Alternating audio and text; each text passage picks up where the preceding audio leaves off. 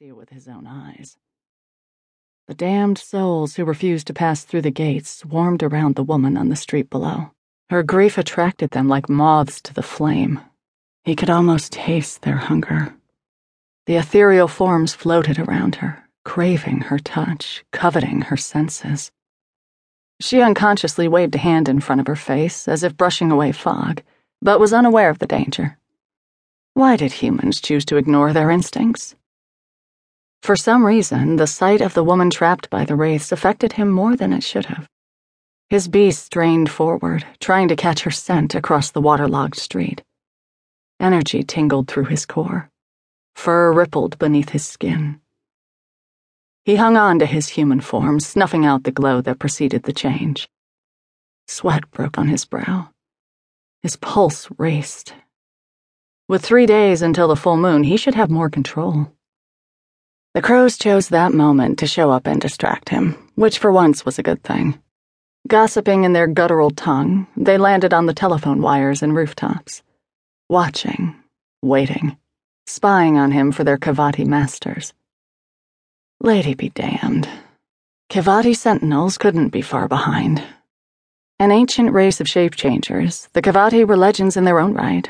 Raven, cougar, coyote, thunderbird, wolf. They once protected the land and humankind, still did officially, but they did little to prove it, too caught up in a bloody war with the Drekar to waste time on humans.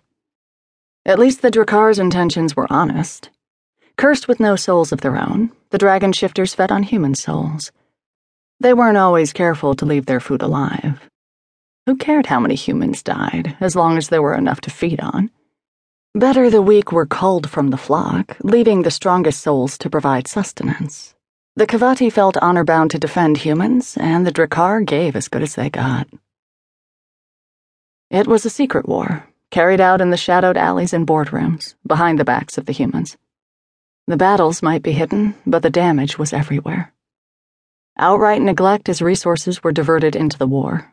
A failing power grid as ghosts fried electrical circuits Midnight explosions made to look like accidents. The shining skyscrapers deteriorating as soon as the last nail was hammered in.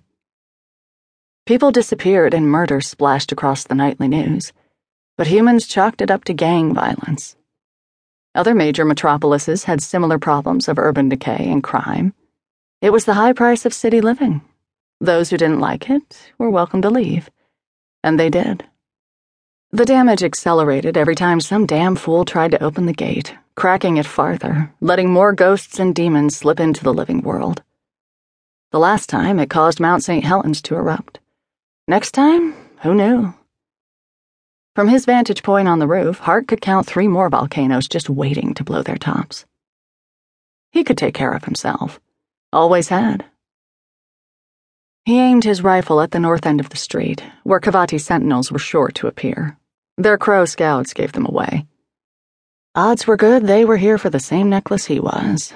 He had to get it first. Norgard wouldn't take no for an answer.